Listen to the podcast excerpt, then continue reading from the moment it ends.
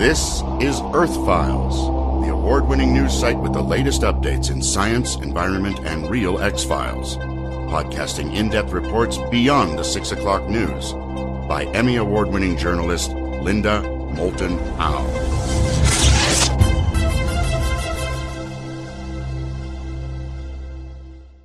Hi, everyone here and around the world. We have good news.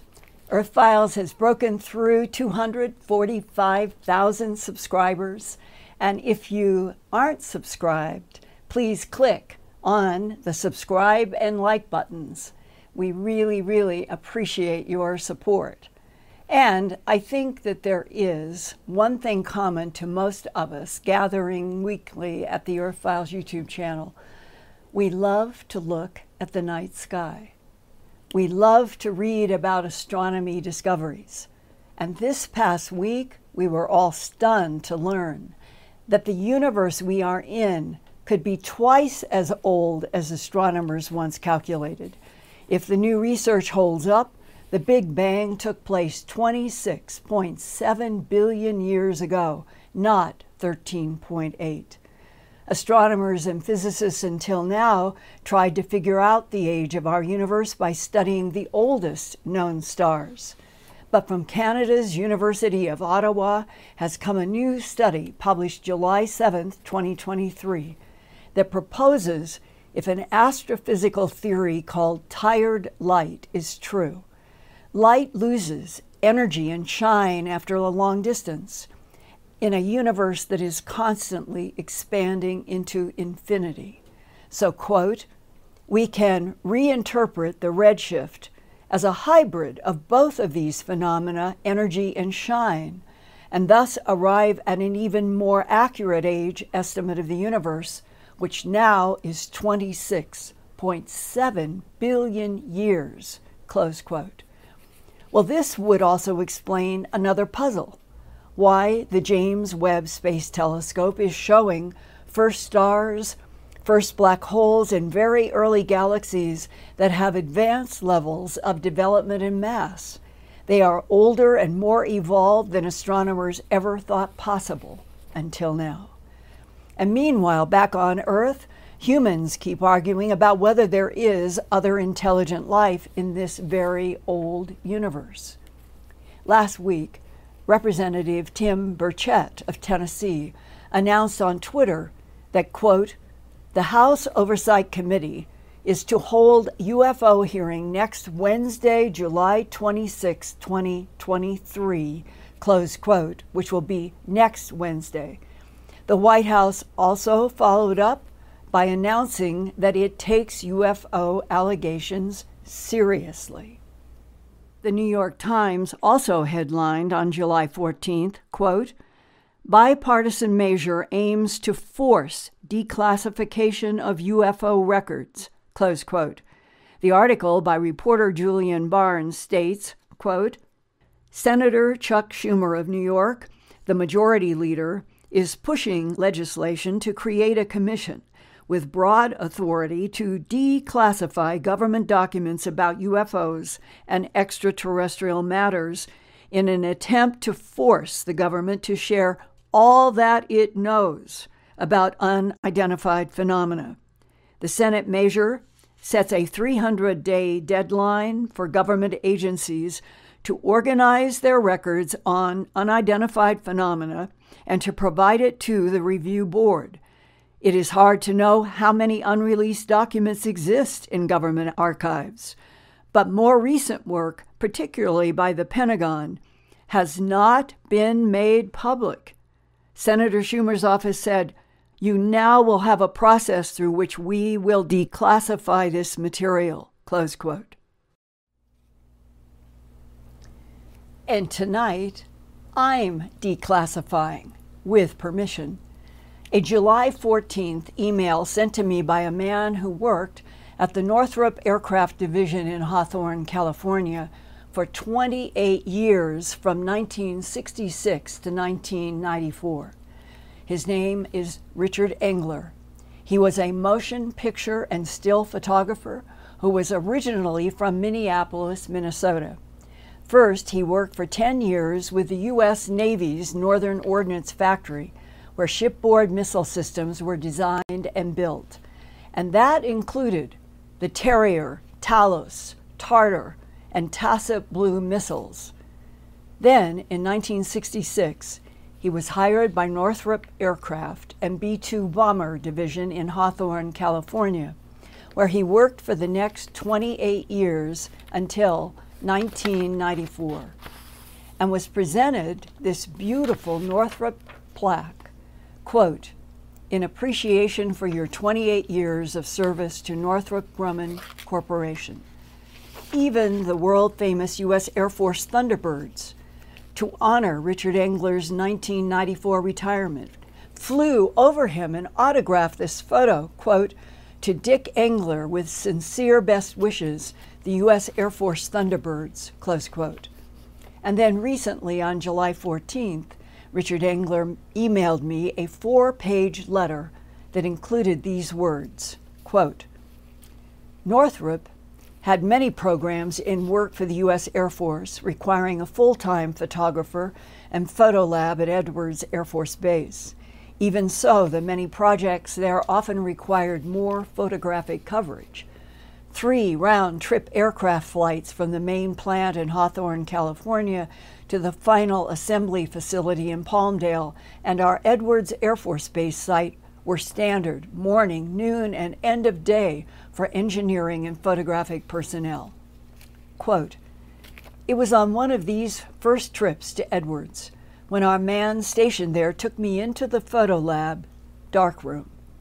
He closed two sets of doors a cement block room inside a room inside a room, and in almost a whisper told me of the UFO landing on the approach of the main runway and that they had been instructed to never talk about it. Close quote. Mr. Engler told me that the UFO landing on the Edwards Air Force Base runway was also witnessed by astronaut Gordon Cooper, shown here waiting in the NASA White Room for his Mercury Atlas 9 Faith 7 spacecraft to launch to the moon from the Cape Canaveral Air Force Station Launch Complex on May 15, 1963. That was the last Mercury mission. Fifteen years later, in November 1978, astronaut Gordon Cooper allegedly reported these words to the UN's Grenada ambassador I believe that extraterrestrial vehicles and their crews are visiting this planet from other planets, which obviously are a little more technically advanced than we are here on Earth. I did have occasion in 1951 to have two days of observation of many flights of them, of different sizes, flying in fighter formation, generally from east to west over Europe. They were at a higher altitude than we could reach with our jet fighters of that time. There are several of us who do believe in UFOs and who have had occasion to see a UFO on the ground or from an airplane. Close quote.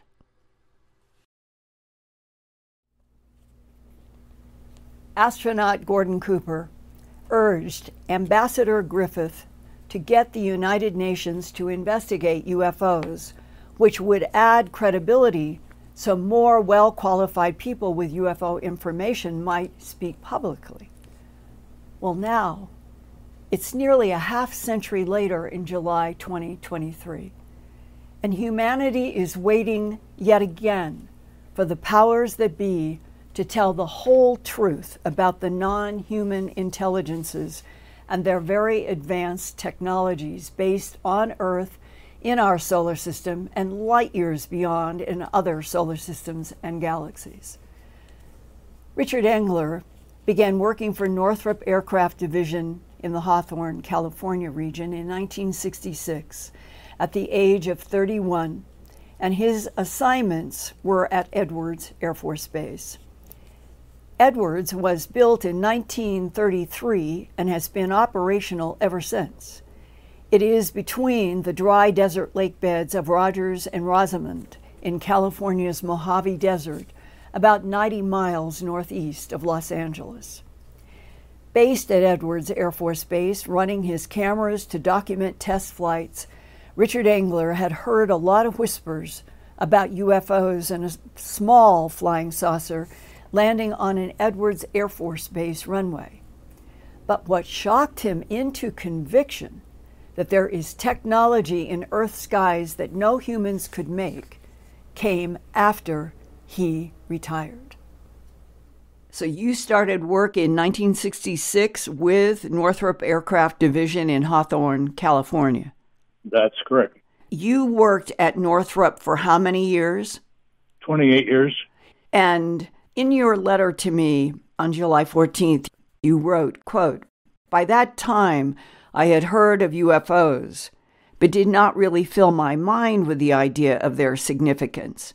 What happened at Northrop that convinced you that our government, our country, was hiding UFO technology and beings?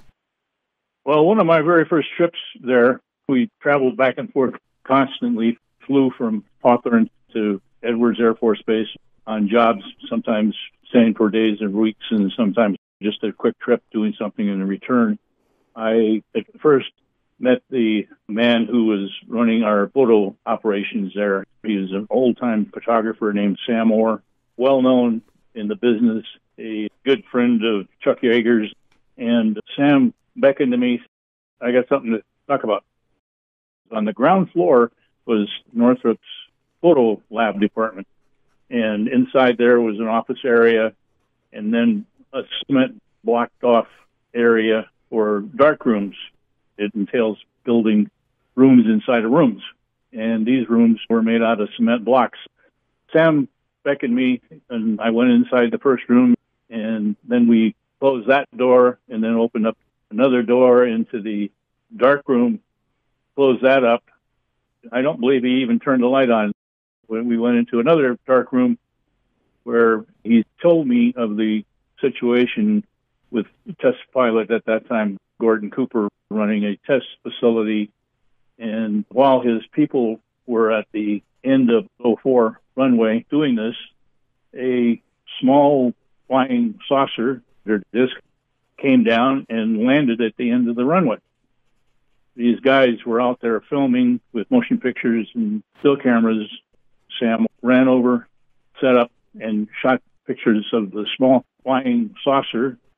And as they got close, it took off again.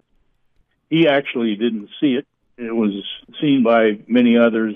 The film that they took was processed, and on orders from higher ups, they were told to process the film, and there would be an airplane. The film was put on, and it was flown away, never to be seen again. Sam says when he was telling me about this, he says uh, that they had been instructed to never talk about it again. Did you ask him why? No, I didn't. He just said that was the orders. And so he was actually whispering this to me, even though we were inside two concrete block buildings. He was still very quiet and careful and whatever. This was 1966. Yes, it would have been about 1966, yes. Do you have a guess today, as we're talking in July of 2023, about the destination of the film and photographs of this craft that we did not build?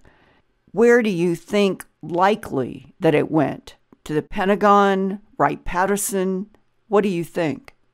I have heard interviews with Gordon Cooper asking him what happened to it and where it went and who got it. And I can recall him saying, How the hell do I know?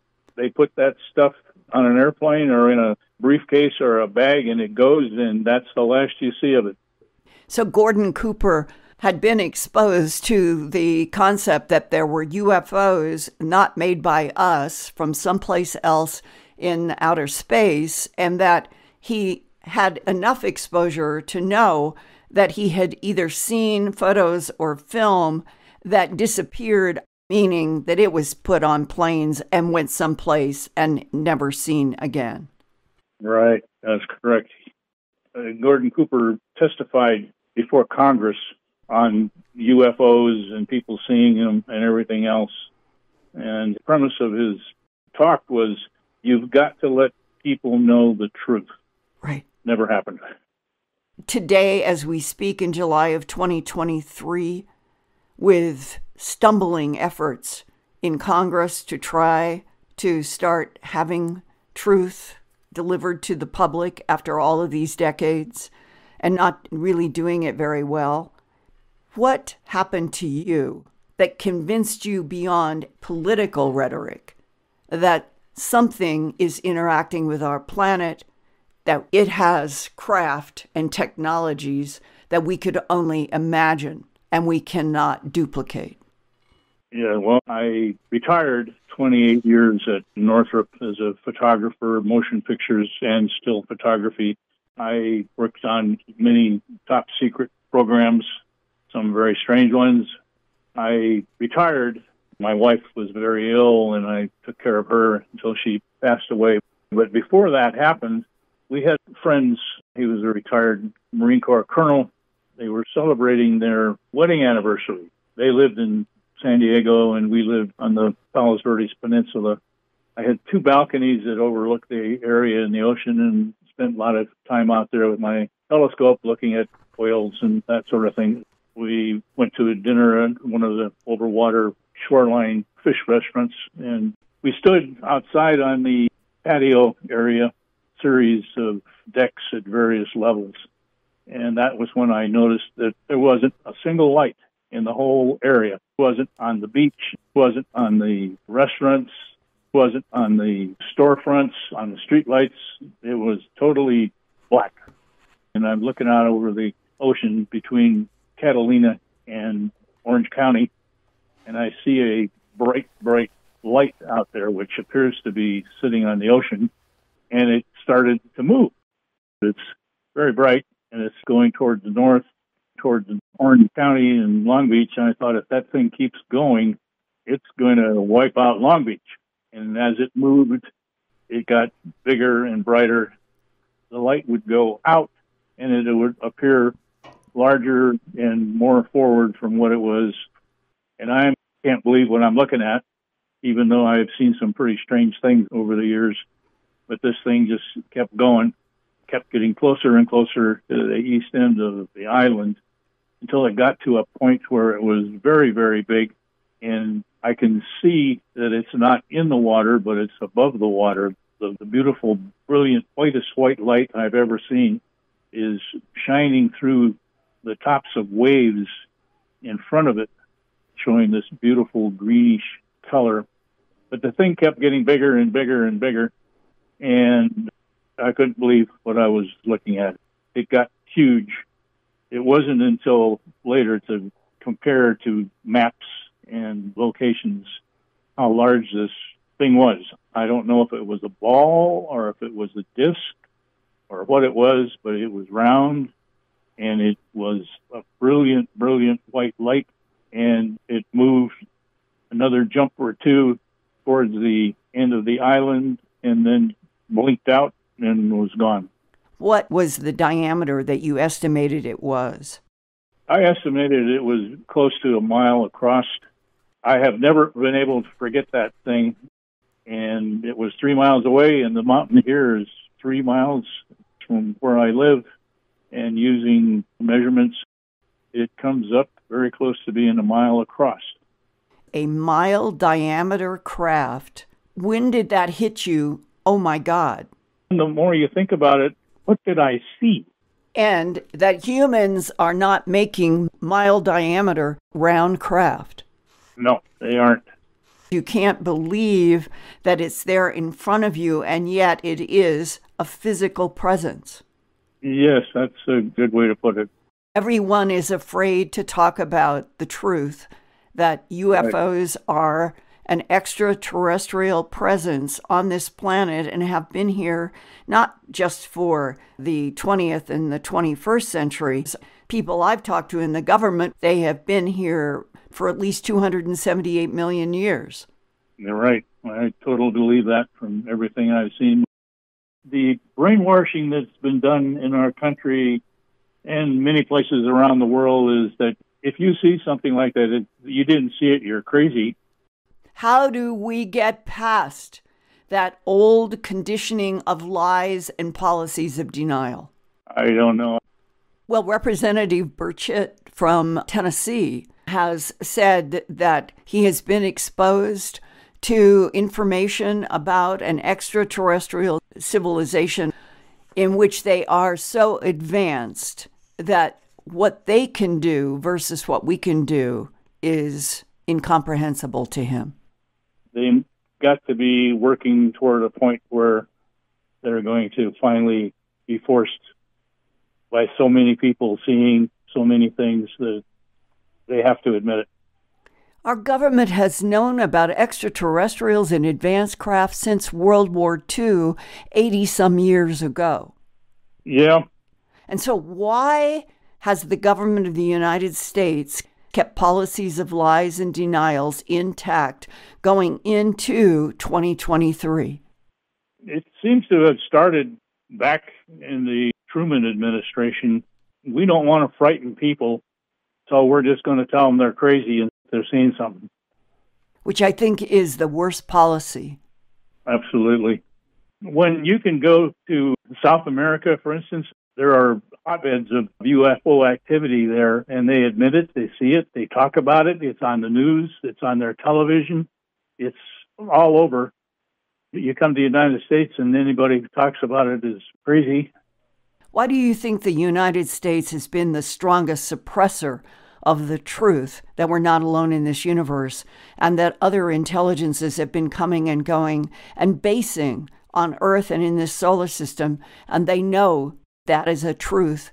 Why the strict policies of lies and denial since World War II? I think government, they're afraid.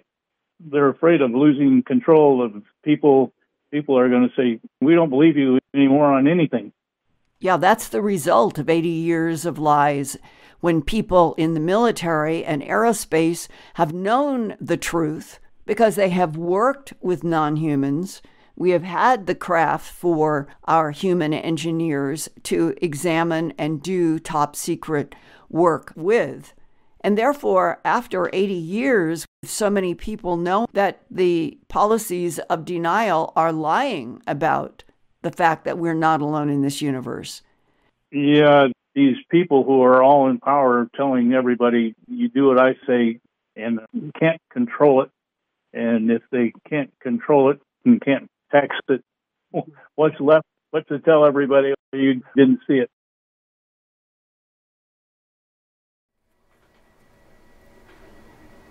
First, I want to say with my heart and soul that I feel like reaching out to everybody, people and animals on this planet now suffering in the awful heat. And maybe some of you listening tonight have your own Edwards Air Force Base UFO experiences or other base experiences bottled up, well, I'm here to listen.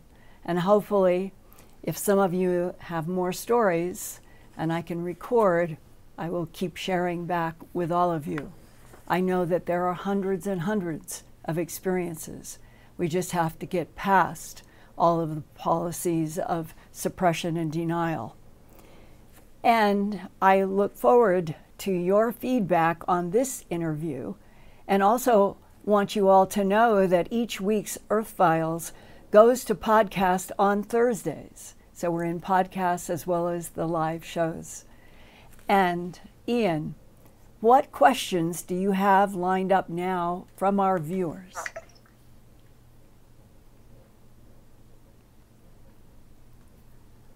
Well, we thought we have had all of this solved with Ian's connection, and we've been working at it, rehearsing. Everything has gone fine. We don't know it's it's so persistent that I sometimes wonder if somebody keeps trying to block us.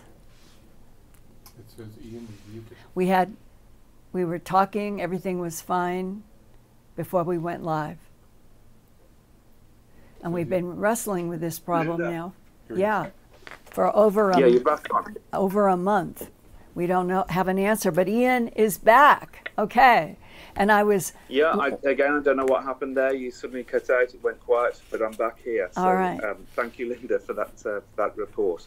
And um, so back to you. Well, I wondered what uh, questions that you have lined up out of uh, out of this specific interview because it's so fascinating how many people who have had military service or an aerospace service that at some point they have had some we'll say interaction or experience that convinces them for the rest of their life that what they were dealing with were other intelligences, not human, with other technologies. This uh, tonight is in that category, and it is what I am trying to share with everyone. And I would be very interested to see if we will have others who will come forward because of uh, Mr. Engler being willing to talk about this tonight. I have to call him back. Well, Hi, Linda. it's a one sided, so far, one sided. We can't get past. Go ahead, Ian. Uh, try to go into questions and let's see if this uh, process will remain uh, audible.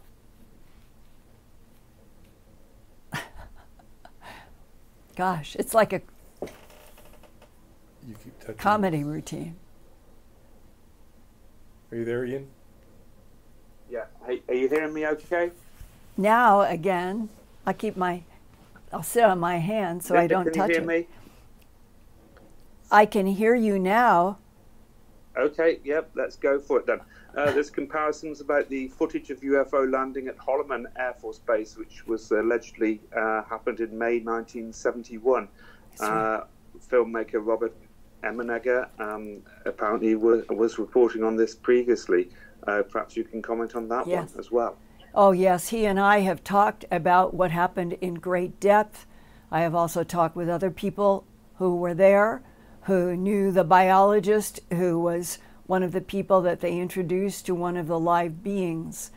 And I have always thought that one of the most interesting parts of my discussion with Robert Emenegger and Alan Sandler, uh, they did a uh, the documentary, uh, was that they uh, the beings when i asked them if the being that they had distributed in their book and then i think later in the documentary that had a ropey headdress had a large beaked nose the pupils were drawn vertically like you would a cat was this literal and robert emenegger told me that he watched the sketch artist doing the sketch of that being at Holloman Air Force Base by holding up the original 16 millimeter film that was taken on five different cameras.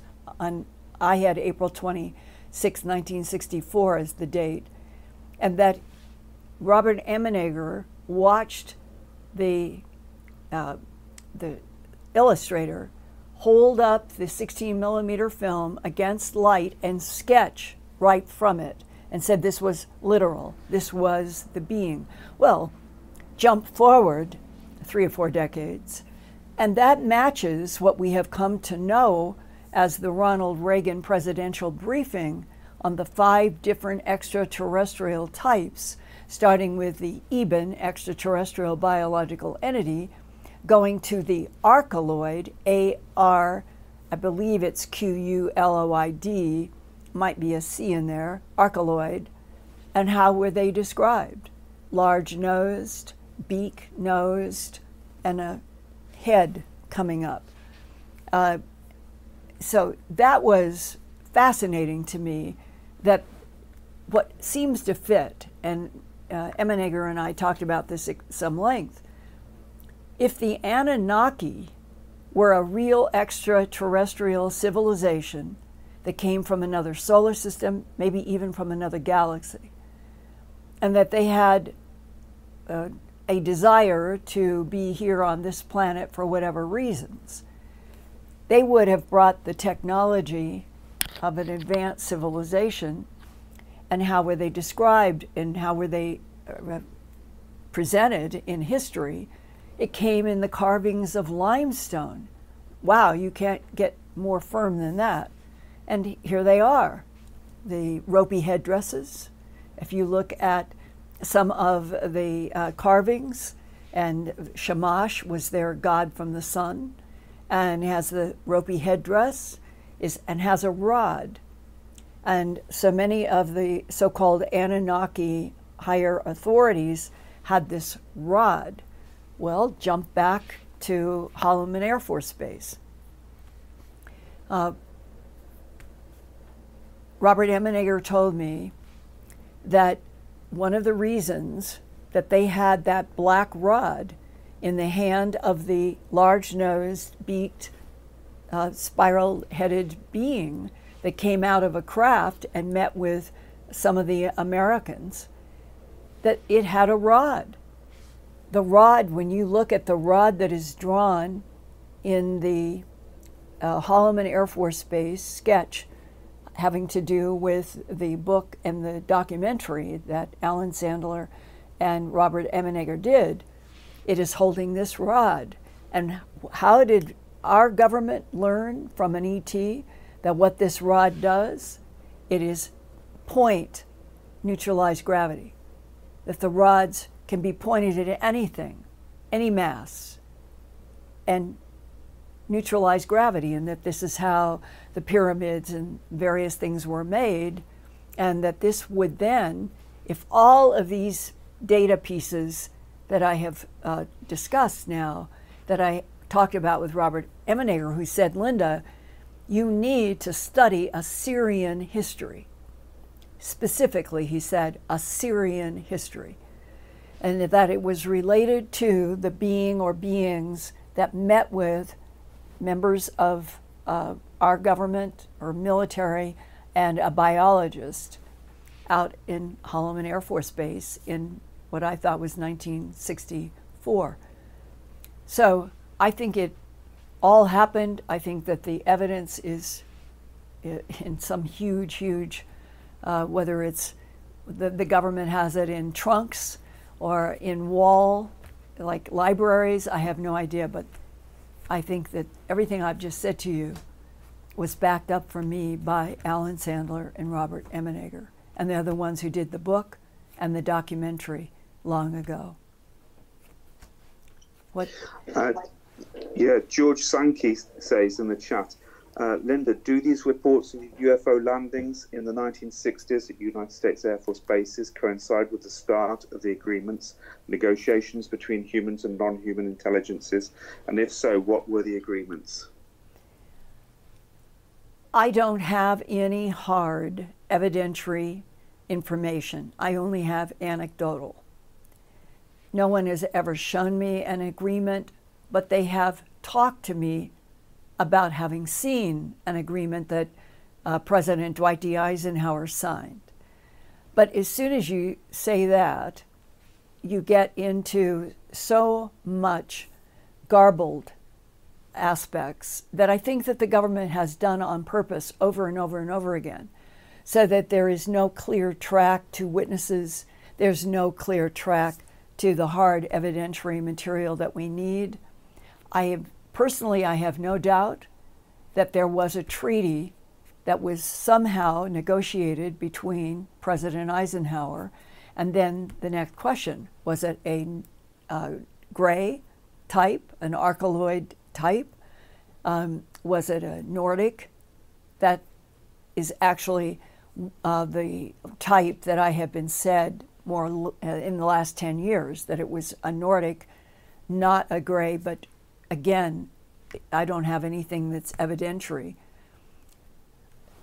But the treaty with pres- that President Eisenhower allegedly negotiated has the aspects that people today say the government would never, ever, ever let the public know because they negotiated the right of an extraterrestrial civilization to take a certain number of animals around the planet for their sustenance and for their genetic manipulation. And I am implying and now saying animal mutilations are part of that agreement. Then the question is would a president of the United States have also done as part of a treaty that included animals and the right to harvest a certain percentage of animals? Would there have been language about the harvesting of sperm and eggs from Homo sapiens sapien around this planet, which has definitely been happening for a very long time?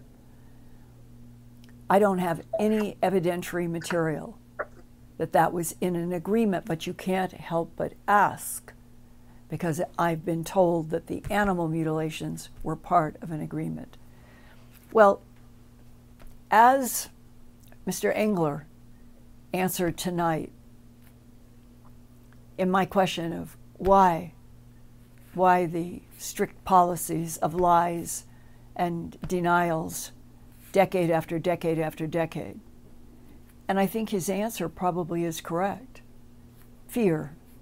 Fear inside of people in the Washington, D.C. community, representatives, some elected, some appointed, that since World War II, they've all been wrestling with what they knew and know now.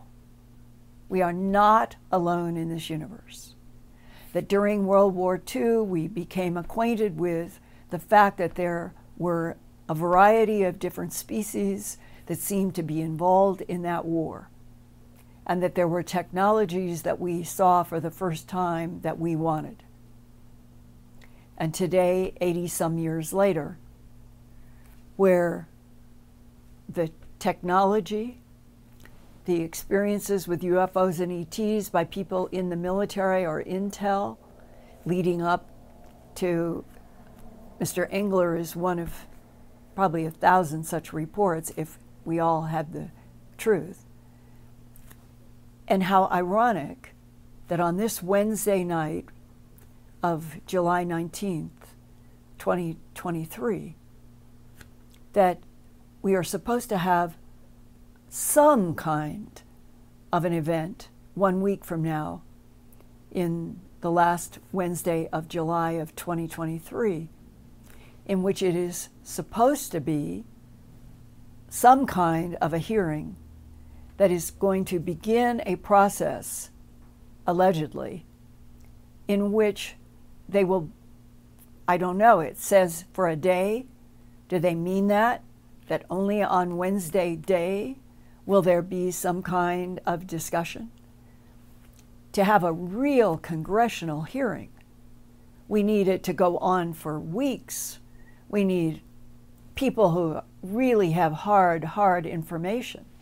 And we go into what they're saying that they would like to come out of this new chapter is that they would have a congressional doorway or opening in which there could be now a, a formalized ability for congressional representatives in certain committees to be able to go through a door to the Defense Department, the Pentagon, intel agencies, and say, we want these documents, and that somehow this will open up.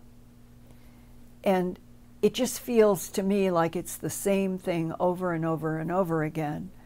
And that where we felt like we were moving forward with some inertia and energy, with uh, uh, David Grusch and maybe a couple of other voices, all of that seems to have been stuck in some kind of look, we can only go so far, so we don't want to hear from them anymore.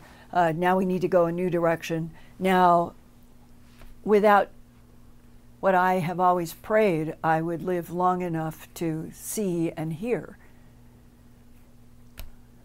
person after person after person after person telling the truth. in a huge congressional hearing in which everything would be laid out. That's what we need. I think that it is so important to switch from lies and denial to truth. We're already in a rough, terribly rough decade. We still don't know what all is going to happen to this planet. We're all shocked by how heat is causing terrible death and problems. And we're only at 2023. And that controlled remote viewing that I have shared with you, uh, I think in the first year that I did the earthfiles.com, I shared with you an interview that I had done with Lynn Buchanan, who was in the controlled remote viewer group uh, uh, under the Defense Intelligence Agency and the CIA back at the end of 1989 uh, to early 1990, I believe. And that in the controlled remote viewing for the government, not for the public, it was leaked later, that they ask about the future and that the remote viewers got that 2020 to 2030 was going to be a bucking horse decade and that there would be a tremendous amount of problems and a great reduction in human population. So we're in this decade. Why can't we be introduced to the ETs that I understand, such as the tall whites and at least some of the Nordics, who want to help us because they have a vested interest in this earth and this evolutionary experiment that we apparently are. If there ever has been a time where there was this much consciousness on the earth, for that consciousness to be told the whole truth, and that there could be a legitimate brand new landscape in which Homo sapien and advanced beings that don't want to hurt us, they want to help us, and it would be set the tone, the agreement would be on that level. Maybe then we could get help for some of these horrible problems that we are definitely not prepared for just the temperature to be this consistently high in so many parts of the world so suddenly, and we are not out of July yet. What happens in August and September, and the Canadian fires for two months, and now going and continuing. And we have today, we've had the smoke from the Canadian fires here in Albuquerque yet again. Why can't our government, with their allies, open up the entire extraterrestrial civilization is here in this solar system and beyond, in the context that we are on a planet now that needs help? Why can't that be done? So, Ian, that's, that's what my mind filled up with as I have been reading about the upcoming so called next Wednesday something and talking with Richard Engler and so many others who know. They have known because they worked where ETs and UFOs were. Well, Linda, Christina Ledesma Jimenez says exciting things happening and more and more truth coming out day by day. It's amazing and crazy times. And Hello Ali says, uh, Will Linda be in DC next week for the hearings? Um, so she wonders if you're going to be actually there, but I know you, you're not planning on I'm, I'm, planning on doing an Earth Files uh, um, podcast, well, becomes a podcast, my live Earth Files. I plan to do that next Wednesday. I have one fascinating show that I'm already working on, but depending upon what might open up between now and next Wednesday concerning this, I might uh, be able to add something. But don't you have the feeling that a year ago we thought there was going to be, for the first time, some honesty and remember the hearing where they weren't even answering honestly about all of the Minuteman missile uh, intrusions by UFOs and we're acting like they didn't know anything about it. If we get that same kind of replay Wednesday, then it's incumbent upon all of us who want the truth and feel we should be sharing the truth to keep trying as hard as we can. This is hard work to do this weekly. But my God, we are talking about the existential issues affecting humanity and all animal life forms on this planet now. De- whether you're talking about the sun or whether you're talking about uh, volcanoes or whatever, we're, we're, in a what appears to be a, a rough time.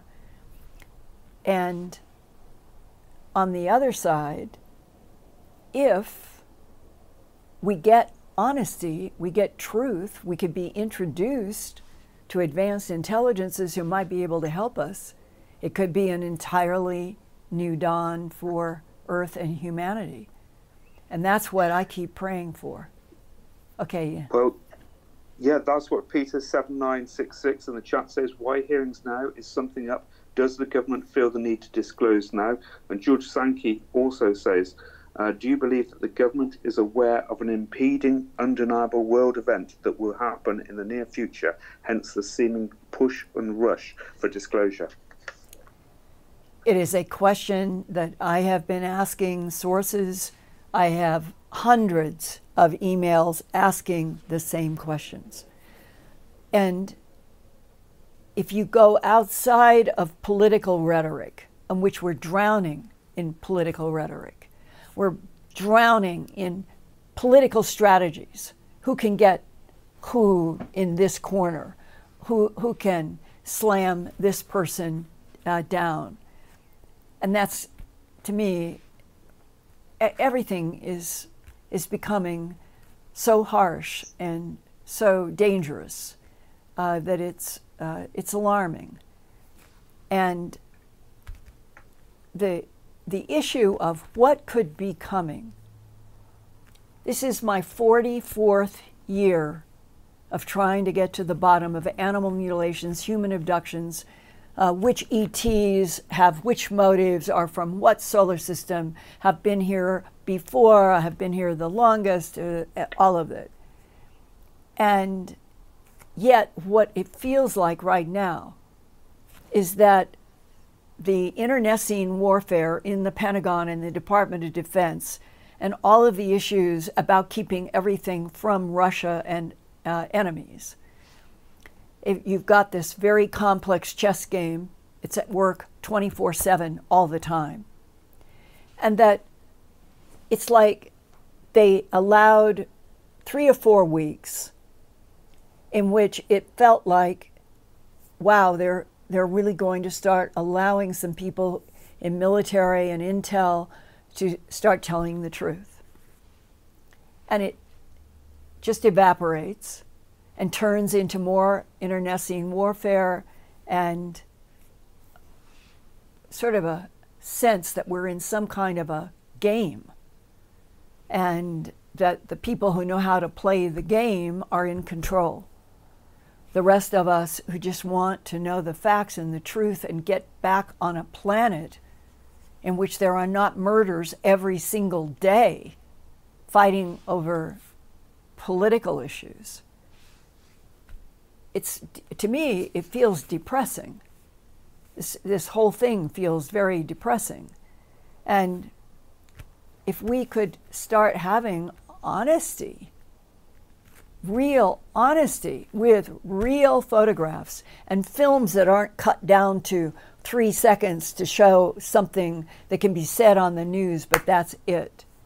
We know that Suitland, Maryland alone, down underground, as I understand it, has acres and acres of files being kept for the Central Intelligence Agency since its creation on September 18th, 19. 47. Truman created the CIA deliberately after the first week of July 1947 crash or crashes, depending upon which version of everybody's stories is true. but at least the one that got on the Roswell Daily Record. That one is significant because it was captured through journalism and it has lived there all of these many years. What happens if, whatever this day on next Wednesday, who's going to be talking? Is it going to be to Congressman Schiff and others on the committee in an open, genuine, real congressional hearing of Q&A? Or is it going to be completely scripted, all agreed behind? You don't want to talk to this person, and the reason that they don't want a lot of people talk to is because they actually have a lot of information.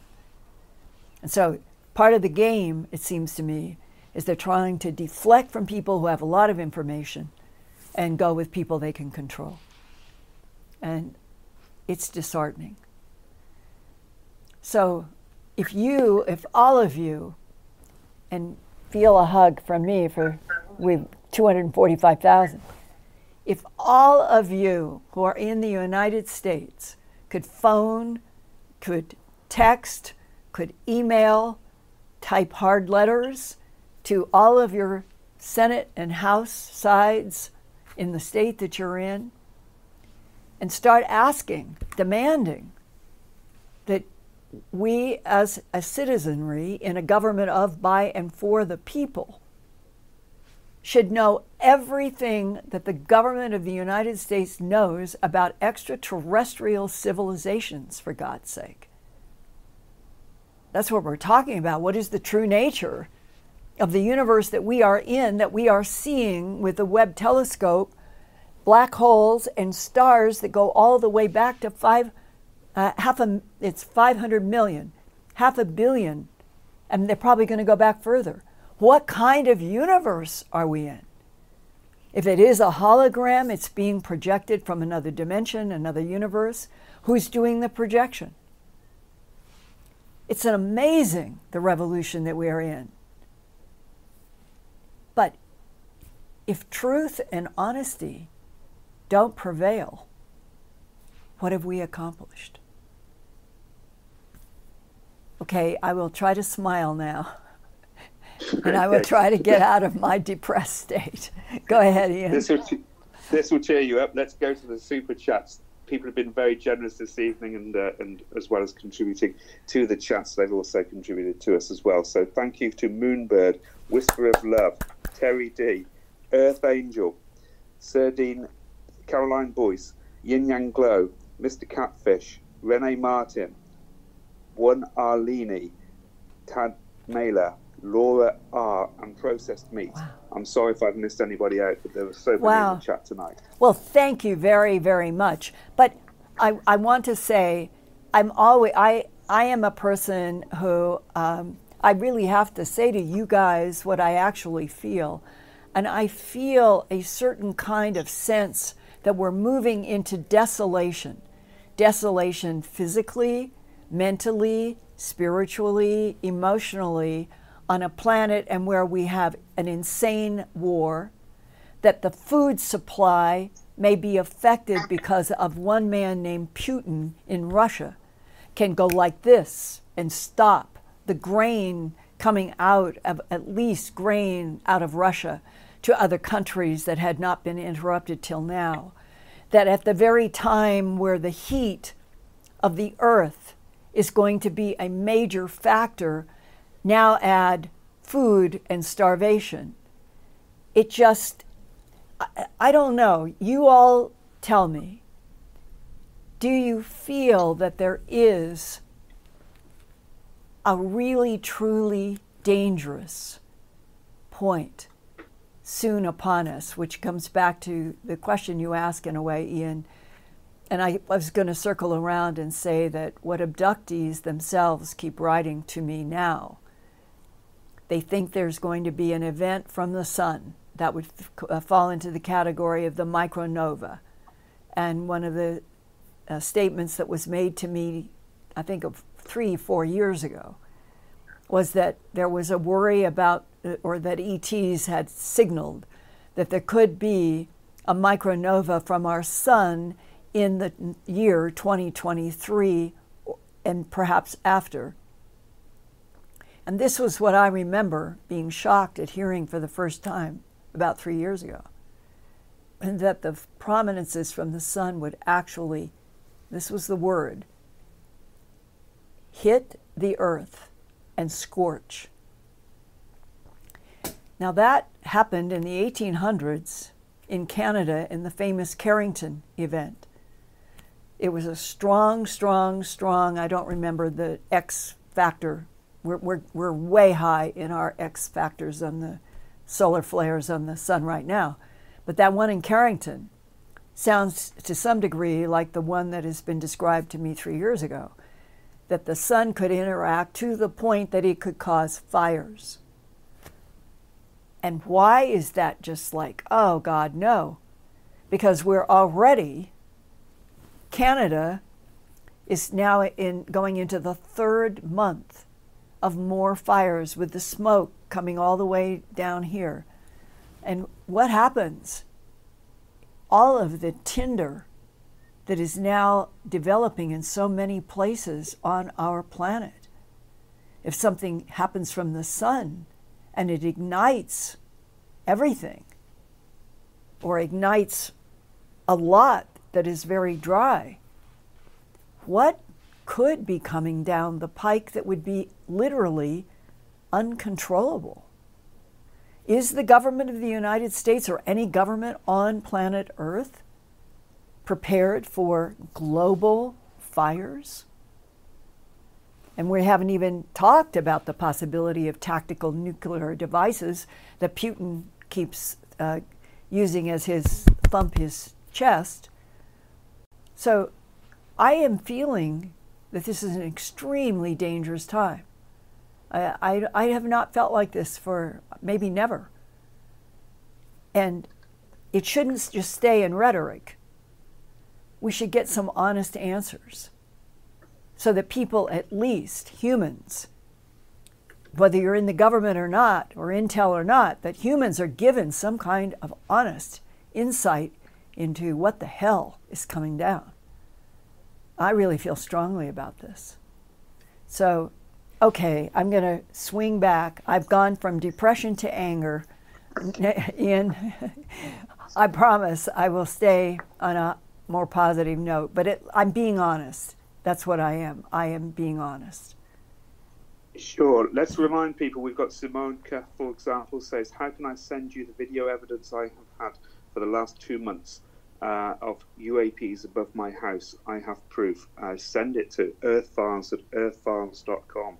Let's remind people to do that. Okay, and t- so you will all know no matter what photos or videos are sent, I have like a, a screening process that I go through uh, initially, and then uh, Whitley Strieber and I and a few others have worked uh, with Dan Drasin, who is a superb uh, an analyzer of video and film and things graphic, separating the truth of what's real and what's unreal. So, any videos, any photos that are sent to me, I contact Dan, and we've been doing this for, I think, 25 years, and he gives me analysis. So it goes through a process of somebody that I know has probably seen more photographs, more videos, more uh, film, and is a great analyzer. So if I if you send this to me and Dan comes back with a report, it's X, Y, and Z, supported by whatever his analysis is, that would be something that I would then come back and say, May I have your permission to uh, show at the Earth Files? And we would share something that would pass his muster. But I have never, ever received film, photographs, or anything that should be evidentiary and just put it out. I've never done that. I have always gone to Dan. So I would do the same thing in this situation, which I hope makes you all feel better, that I really do try to vet. Um, but working against it is whatever is going on on the planet now, it seems like that more and more people are getting their cell phones out and recording. So who knows where this is leading? Go ahead, Ian. I'll, I know I, I, we went we started a little bit late, so I'll do two or three more questions. Okay, well we've got some personal experiences here. Don K. Johnson says in the late 1990s, I worked at TRW in Hawthorne, now Northrop. I had to have film processors and pic, uh, processors and picture. Uh, I had to have an escort through photo area to the lab door. All the cubicles had curtains shut. Yes, the there could be an entire documentary about the extraordinary levels of secrecy, especially underground, in which you and I, and when remember Celestine, her husband was this was at Edwards as well, and how they went in that elevator. He was her uh, husband, and he wanted her to see something specific at Edwards. And remember how they, uh, she had to walk with him, and then they went into uh, and got in an elevator, and the elevator went down deeply, deeply, deeply, deeply, deeply. She couldn't believe it. Did, trying to estimate how many stories they went down underground. And then the story, uh, we shared it from Celestine on Earth Files a couple of years ago that he shows her a deep underground facility where when she looks through a window, what was she seeing, Ian? You can answer.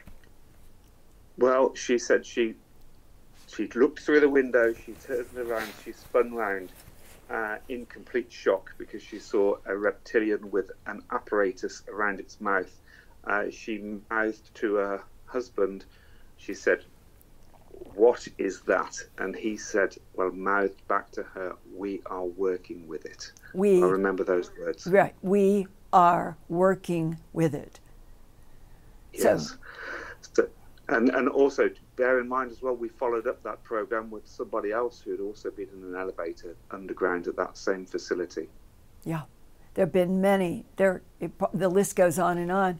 And uh, I extend um, to all of you who may have your own experiences with UFOs, ETs, uh, all of the security, like Mr. Engler, who, who has uh, who sought me out to do this story.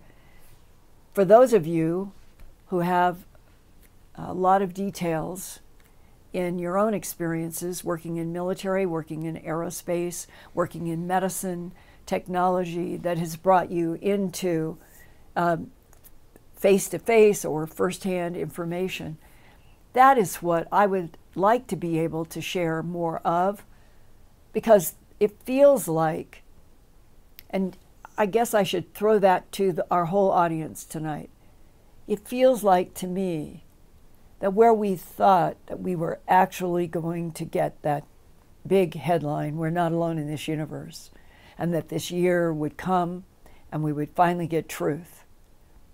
It feels like all they did was just change the script a little bit, and that right now there may be even more players set up to lie and misinform.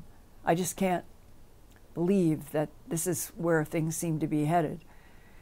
So, for anybody out there who wants to help people know the truth, uh, you can email me or proton mail me or hard mail me, and we'll try to do segments with or without your real voice, with or without your real name or background. I can do it either way, as long as I have evidentiary material that you, the person, is who they say that they are, which means DD 214s and other certificates, which I don't have to show, but I need to see. So, Ian, um, is there a cheery note in the chat that we well, can go okay. out on and you can read it? well, I saved this one for the end anyway. It's from Augustus Wetzel in the uh, super chats this evening, uh, who says, "If truth is revealed, extraterrestrials exist and are here. What do you think is more likely to happen? The extraterrestrials come forward and reveal themselves, or do they go further into hiding?" Both. I am convinced that both hiding and public are the options among the ETs that deal with this planet because we're dealing with hostile, we're dealing with neutral, we're dealing with friendly. All three are in the ingredients of the non humans that have been on this planet for a very long time and are here now through our solar system and beyond. There's no question in my mind, at least those three categories. And that treaty where we started tonight in Q&A, the treaty that President Eisenhower would have signed.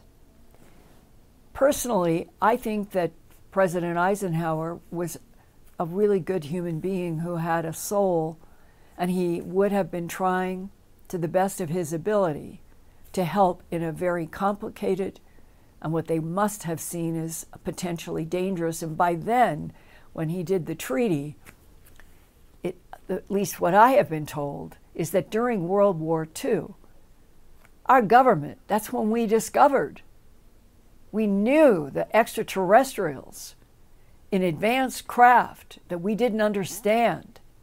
All kinds of things were happening in World War II. And that the residue of all of the strict policies of denial and lies to cover it all up is what some of us have been hoping would finally be lifted this year and that we would start finally evolving as a civilization of many on an honest note in which our survival on a planet where we, out of ignorance in many cases, have done things which are making our present and our future way more dangerous to the evolution and survival of humanity. Wouldn't it be, have been wonderful? Could it still be wonderful if the beings that consistently are described as at least spiritual and that whatever they want, that the tall whites are not here to harm us, the tall whites are here for reasons that are still not quite clear, but that if they had not been helping us, this could have been uh, even more dangerous. So if we already have some that have a vested interest, maybe because they are the genetic manipulators that created the line of standing up uh, primates on this planet in the first place, and we happen to be the, the latest model that could be part of what the tall whites who live 850 years and supposedly their civilization is millions and millions and millions, billions of years. There are others, and that Ronald Reagan, another president, this is so important to remember this. If Eisenhower did a treaty, Reagan in 1981 was given that briefing at Camp David by the CIA, NSA, DIA, and they told him about the five extraterrestrial civilizations. And that I know that Emmett Chappell, a biophysicist, is the one who gave the names. And that those names were laid out to President Ronald Reagan by CIA and SADIA because the way our government is supposed to work is that the president, uh, elected by people so that the people have influence on the type of government through voting. But there is a huge gulf, a gigantic disconnect between the elected world, the voting world, and the 17 agencies of intelligence that they would argue that their goals are to keep the United States protected. But they are the ones who know the most about the extraterrestrials. And if we have 17 huge agencies who have all the information, but what we get as the population in the United States of America that is supposed to be a government of, by, and for the people, and that the representatives that are going to have this meeting next Wednesday, if it is more farce, what kind of government and country are we in? That to me is much scarier than the questions about the ETs. This could be, for the first time in a long time, a moment where those 17 agencies and the government and the representatives and the people of the United States of America could all come together in the same square of intent to tell the truth about what is known for real about other extraterrestrial civilizations and what our human representatives, whether in the United States or other countries, because a lot of other countries are involved as well, what can we do to finish out this year and the rest of this dangerous decade collaborating with tall whites and doing it publicly collaborating with some Nordics and doing it publicly, while the whole world needs to be educated about these centuries and centuries of other consciousness that have been here, are here, are out. That would be exciting.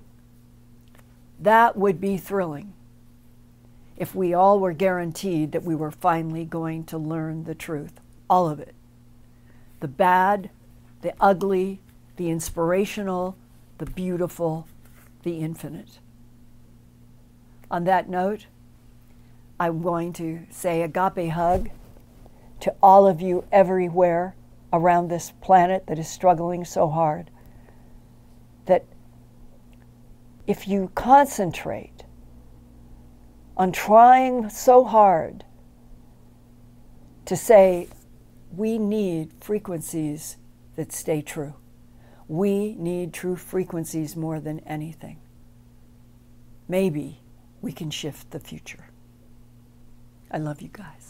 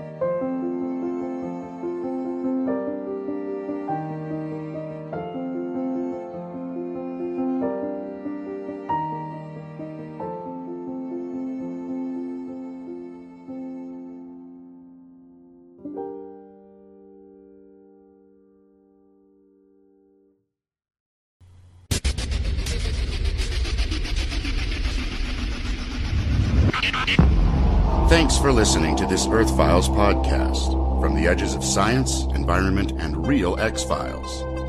Go to www.earthfiles.com to see more than a thousand Earth Files reports with photographs, drawings, and documents. And visit Earth Files every day, every week for new reports and new podcasts. That's www.earthfiles.com.